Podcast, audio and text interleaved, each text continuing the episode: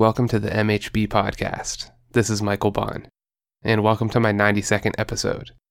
In this episode, I want to resume our study of the book of Isaiah. We are in chapter 28. This chapter is a warning against drunkenness and tells of the judgment against the northern kingdom of Israel. Isaiah uses the condition of the northern kingdom as a warning to the southern kingdom of Judah. He's telling them that their future will not be much better if they fail to remain under God. When I say this is a warning against drunkenness, it's important to remember that this is not a warning against the consumption of alcohol. There's nothing inherently sinful about drinking, but the abuse of alcohol is sinful. A good analogy is sex. Sex between a man and a woman in the context of marriage is not sinful, but if you abuse God's design for sex, then it becomes sinful. The leaders of the northern kingdom had become alcoholics and allowed their addiction to destroy their society. This behavior would contribute to the northern kingdom being conquered by the Assyrians in 722 BC. This chapter shows Isaiah pointing to this failure and warning Judah that they do not have to share the same fate as their northern counterparts. In the same way, you can look to those who have lost everything to addiction and misconduct and know that it is not too late for you to avoid that fate, even if you think it is. Let's begin with verses 1 through 4. Ah, the proud crown of the drunkards of Ephraim, and the fading flower of its glorious beauty which is on the head of the rich valley of those overcome with wine. Behold, the Lord has one who is mighty and strong, like a storm of hail, a destroying tempest. Like a storm of mighty, overflowing waters, he casts down to the earth with his hand. The proud crown of the drunkards of Ephraim will be trodden underfoot, and the fading flower of its glorious beauty, which is on the head of the rich valley, will be like a first ripe fig before the summer. When someone sees it, he swallows it as soon as it is in his hand. Ephraim is another name for the northern kingdom of Israel. The northern kingdom was sometimes called Ephraim because the tribe of Ephraim was the most dominant in that nation. We can see that drunkenness has become such a severe scourge in that land that God directed Isaiah to address the people as the drunkards of Ephraim. There are several other passages in Scripture that speak to the problem of drunkenness. Ephesians chapter 5 warns us not to be drunk with wine, but instead be filled with the Holy Spirit. Listen to Proverbs chapter 23, verses 29 through 35. Who has woe? Who has sorrow? Who has strife? Who has complaining? Who has wounds without cause? Who has redness of eyes? Those who tarry long over wine, those who go to try mixed wine. Do not look at wine when it is red when it sparkles in the cup and goes down smoothly. In the end, it bites like a serpent and stings like an adder. Your eyes will see strange things, and your heart will utter perverse things. You will be like one who lies down in the midst of the sea, like one who lies on the top of a mast. They struck me, you will say, but I was not hurt. They beat me, but I did not feel it. When shall I awake? I must have another drink. And Jesus himself warned against the dangers of being drunk in the last days. Listen to Luke chapter 21, verses 34 through 36. But watch yourselves, lest your hearts be weighed down with dissipation and drunkenness and cares of this life, and that day come upon you suddenly like a trap. For it will come upon all who dwell on the face of the whole earth. But stay awake at all times, praying that you may have strength to escape all these things that are going to take place, and to stand before the Son of Man. I want to make it clear to all of you that I understand how drunkenness is like a rite of passage for kids as they turn into adults. I myself indulged in this process more than many others did. The problem is that you cannot take it back if you make a mistake. There are no do overs. Right now, there are families who will never have what they could have had and who will never be the same because this rite of passage turned into a terrible mistake. Every year, a fun night out turns into a drunk driving accident, a rape, or a murder. And you might be thinking these things won't happen to you because you would never put yourself in such an unsafe position. You're right. Sober you would never put yourself in such an unsafe position. But things just change when alcohol gets into your system. The influence of alcohol is more powerful than you are. Don't test it. Even Noah, who had the fortitude to be the last and only righteous person on the planet prior to the flood, fell into a sin because of alcohol. Alcohol is the only drug that we know of that makes people violent. 50% of all violent crime involves alcohol. More than half of men who commit sexual assault are drunk. More than half of women who are sexually assaulted are drunk. More than 25,000 fatal car accidents are caused each year by drunk drivers. Americans foot the bill for more than $100 billion in annual economic and productivity losses caused by drunkenness. The fact is that if you are incapable of having a responsible relationship with alcohol, then you need to stay far, far away from it at all costs because it will destroy you. And that's what it did to the leadership in the northern kingdom of Israel. Isaiah suggested that drunkenness had a direct connection to pride, so much so that the drunkards were said to be like a proud crown. Often, people who are consumed by alcohol feel a strong sense of self hatred and self despair. While this can certainly be a consequence of being trapped in the addiction, these emotions often precede the addiction and motivate the drinking. The essence of pride is too much focus on oneself, and proud people are often in a lot of pain because their focus and energy is dominated by their self. Isaiah described Israel's glorious beauty as a fading flower. Drunkenness has this same effect on people. Not only is it toxic to your body, but it also works its way into your relationships and makes them less than what they could be. Many men and women have allowed drunkenness to strip away their potential and undermine the well being of their families. So, if drunkenness is so dangerous, then shouldn't we treat alcohol like it's dangerous? No, we should not. Not only does the Bible fail to describe alcohol as sinful, it actually endorses its use in moderation. Jesus himself made wine and drank wine. Paul recommended that Timothy drink wine in moderation to help his stomach. Psalm 104, verses 14 and 15 declares that moderate use of alcohol is a gift from God. Listen to this you cause the grass to grow for your livestock and plants for man to cultivate, that he may bring forth food from the earth, and wine to gladden the heart of man, oil to make his face shine, and bread to strengthen man's heart. So now we have two things to keep in consideration. First is that alcohol is not inherently bad, and moderate usage is actually endorsed by Scripture.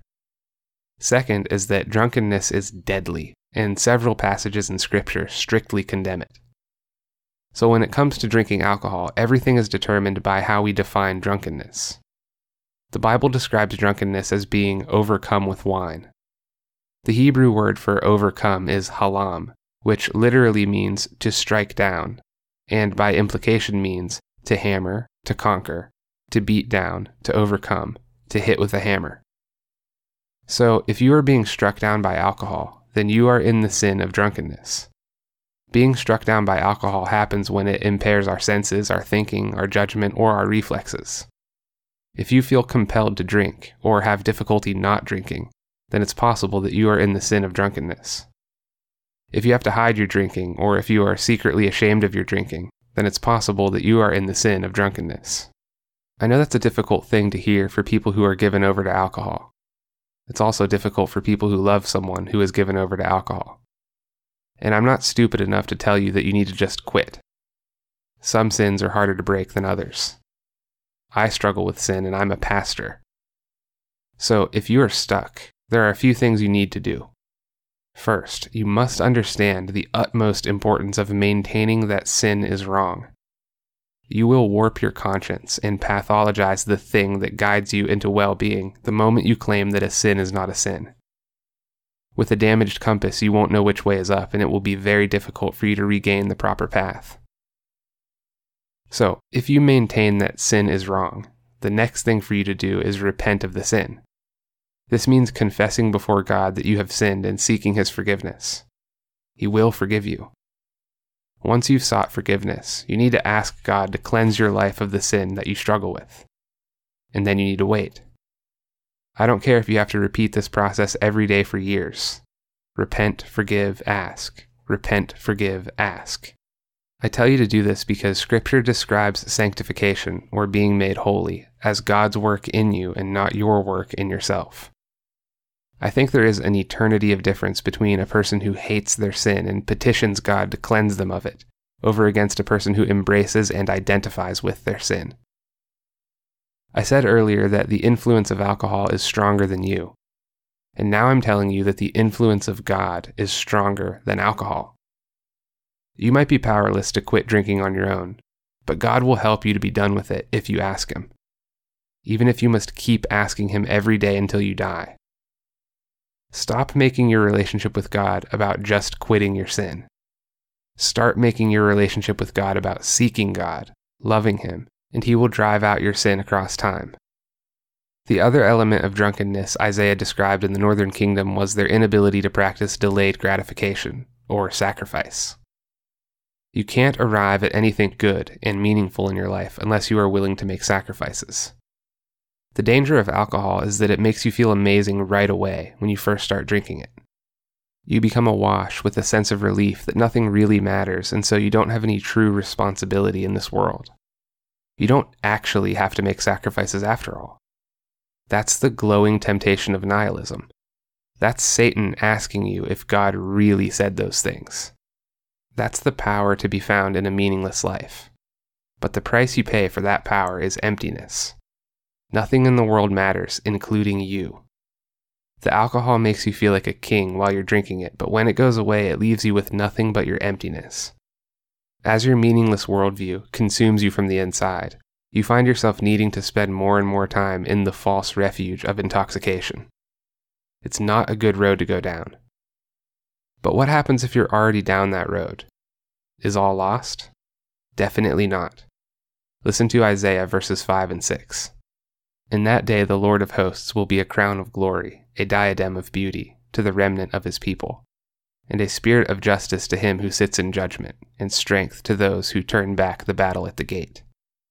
So maybe you're at a point where all of your glory has faded because of drunkenness or some other sin.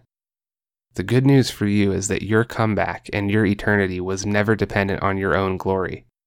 It was and is dependent on God's glory. And God still has all of his glory. Instead of focusing on how far you've fallen, look to the glory of God. He will resurrect you out of your situation and bring further glory to Himself. You might say that your life is so destroyed that you have no idea where to begin putting it back together. Your judgment and your discernment have been warped by sin, and it's hard for you to know which way is correct. The good news for you is that knowing the way was never your responsibility to begin with. God has chosen the way, and He has laid it out for us in His Word. Go get a Bible, join a group of fellow Christians, and figure it out together. He will be with you every step of the way, and He will lead you back to Him. Maybe drunkenness or some other sin has sapped your strength to the point where you don't feel like you can fight anymore. The good news for you is that the ability to fight was never dependent on your own strength. The courage to battle for what is right is dependent on the strength that is given to you by God, and His strength never fails. So it's never too late to give yourself over to God and allow Him to put you back in order. Let's read verses 7 and 8. These also reel with wine and stagger with strong drink. The priest and the prophet reel with strong drink. They are swallowed by wine, they stagger with strong drink. They reel in vision, they stumble in giving judgment. For all tables are full of filthy vomit, with no space left. In these verses, we see that drunkenness can make a mockery out of even the spiritual leaders. Israel's priests and prophets were consumed with alcohol, and they fell out of the way of God. Drunkenness always leads to error and takes us out of the way of wisdom and God's will. The fact that even the well educated priests and prophets fell under the tyranny of alcohol should serve as a warning to us. If you're fortunate enough to not be in a situation where you are addicted to alcohol, don't try your luck. Isaiah says that drunkenness leads to degradation and disgrace. This is largely a consequence of the properties of the drug. Alcohol is a depressant. It loosens you up because it depresses your self control, your wisdom, your balance, and your judgment. You may have heard people claim to be drunk in the Holy Spirit. This idea is strictly unbiblical because the Spirit's effects on you are the opposite of alcohol's effects. The Spirit of God moves every aspect of your being toward better and more perfect performance. God is a God of order, so people who run around acting crazy while claiming to be drunk in the Spirit are giving themselves over to the influence of something or someone that is not God. Let's read verses 9 and 10. To whom will he teach knowledge, and to whom will he explain the message? Those who are weaned from milk, those who are taken from the breast? For it is precept upon precept, precept upon precept, line upon line, line upon line, here a little, there a little. Remember how I said that pride and drunkenness often fall hand in hand? Here are the drunken priests mocking Isaiah by asking him to whom will he teach knowledge. In their own minds, Isaiah's teachings are too childlike to apply to them. These priests believed themselves to be too profound for the simple words of Isaiah. Their arrogance led them to believe that they shouldn't be held to basic precepts because they were sophisticated enough to go on to deeper things. At bottom, these priests had rejected the value of the Word of God. We know this because we know that Scripture is actually meant to be taught precept upon precept, line by line. So Isaiah was doing it right, and these men refused to hear it because they felt convicted by it. It's true that there are deep and sophisticated ideas laid out in Scripture, but it's also true that there are some very simple ones. That's the beauty of God's Word. There's something in it for everyone at every stage of development. If pastors and teachers are faithful to teach Scripture verse by verse, then they can rest assured that it will be of great value to all who are listening. Let's read verses 11 through 13.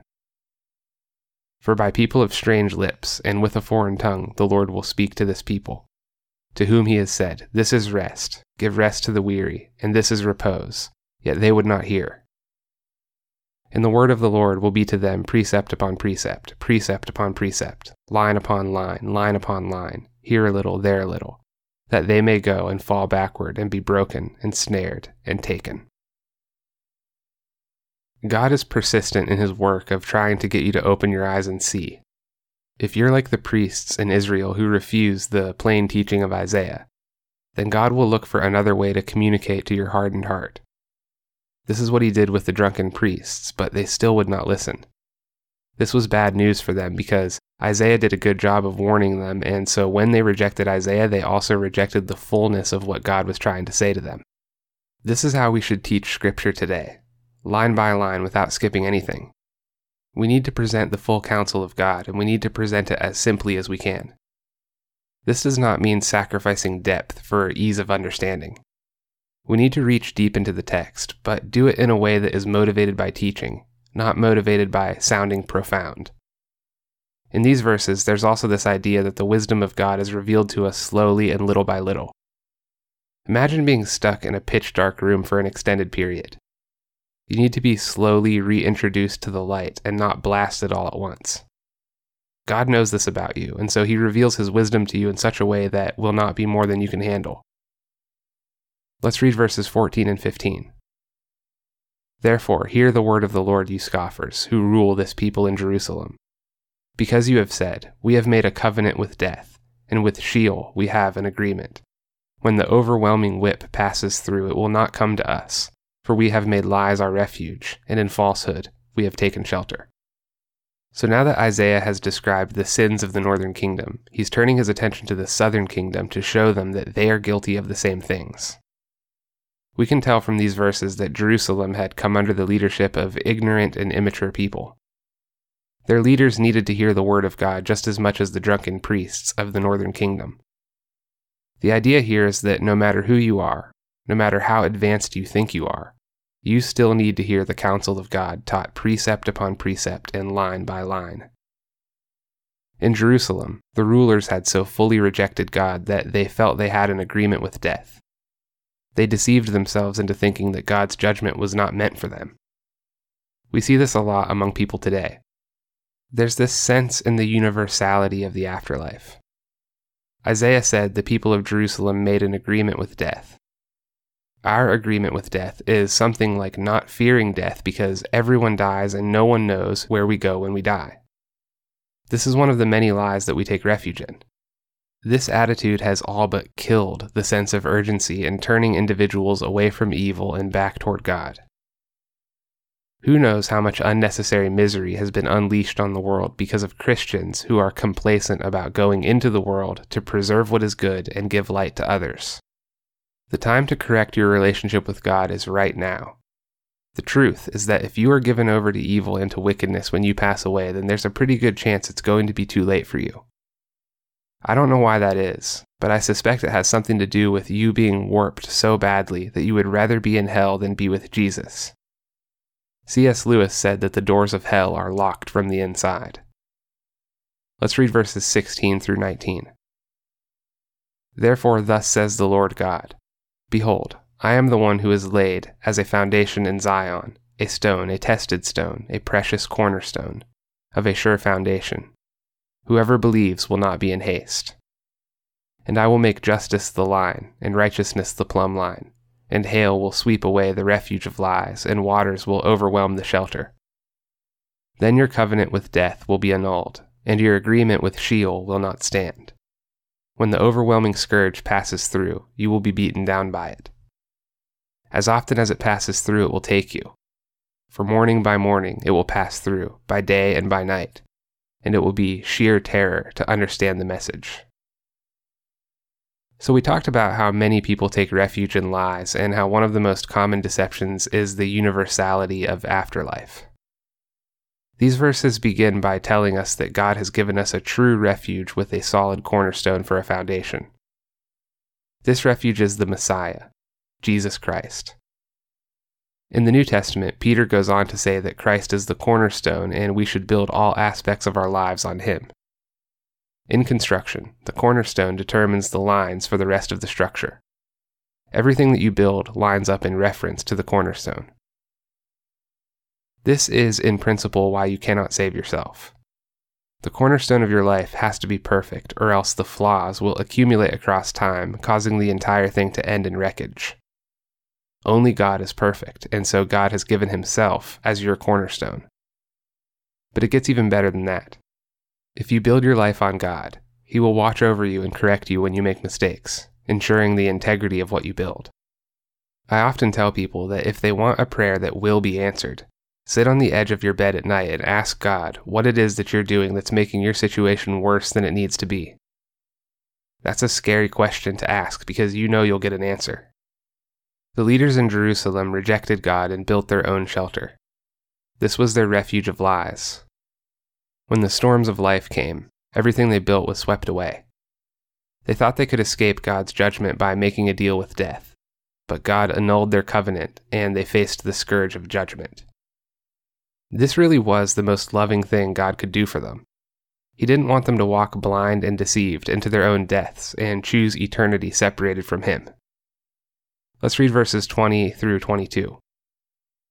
For the bed is too short to stretch oneself on, and the covering too narrow to wrap oneself in. For the Lord will rise up as on Mount Perazim, as in the valley of Gibeon, he will be roused to do his deed. Strange is his deed, and to work his work alien is his work. Now therefore do not scoff, lest your bonds be made strong. For I have heard a decree of destruction from the Lord of hosts against the whole land. This is a fantastic description of what it feels like to search out meaning and purpose in your life without God. It's like sleeping in a bed that is too short with a blanket that is too narrow to cover yourself in.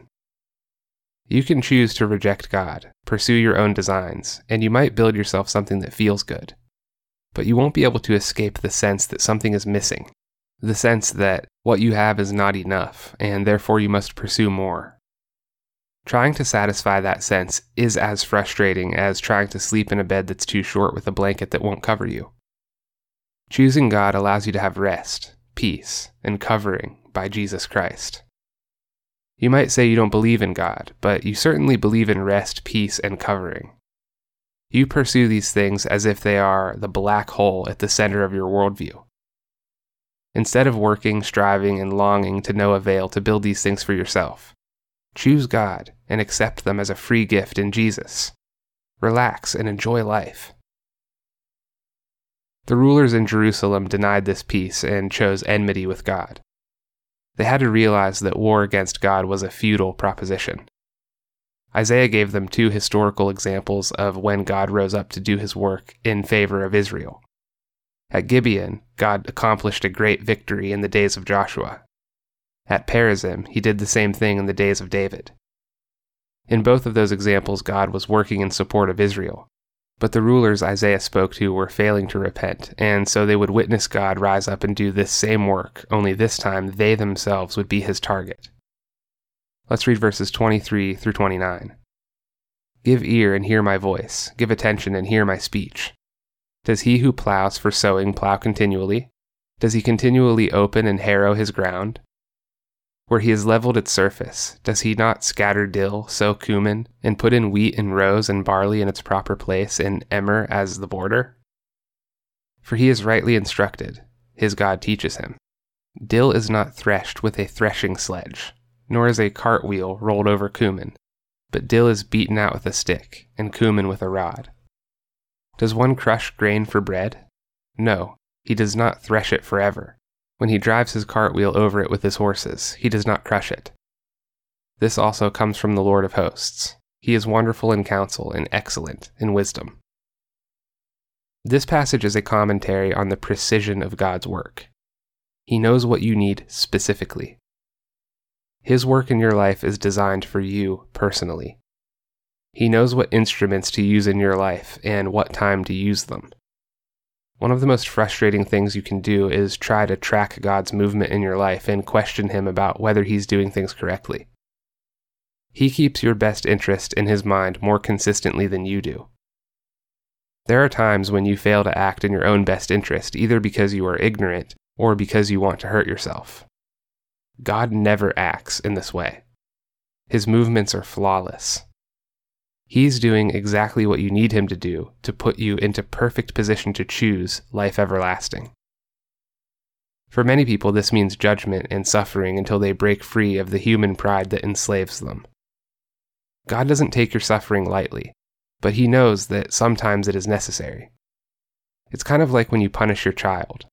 You never enjoy doing it, but you know that if you don't, you're setting your child up for something far more painful in the future. He even makes these moves in the lives of people who deny his very existence. That's how much he loves you. This chapter closes with a description of God as being wonderful in counsel and excellent in guidance. The New Testament attributes these same characteristics to Jesus Christ. He is the wonderful counselor. You may not always understand, and you may not know why things unfold the way that they do. But God always understands and God always knows. Like a master farmer, He's taking each necessary step carefully and patiently in order to raise you up into the person He's always planned for you to be. If you find this content valuable, feel free to share it and to use it in your own studies. If you'd like to support this podcast, you can do so at www.patreon.com forward slash Michael H. Baun. There is a link in the description. Your generosity goes a long way to promoting the growth of this enterprise and the cause of free speech. Thank you all for joining me this evening, and I will see you in the next episode.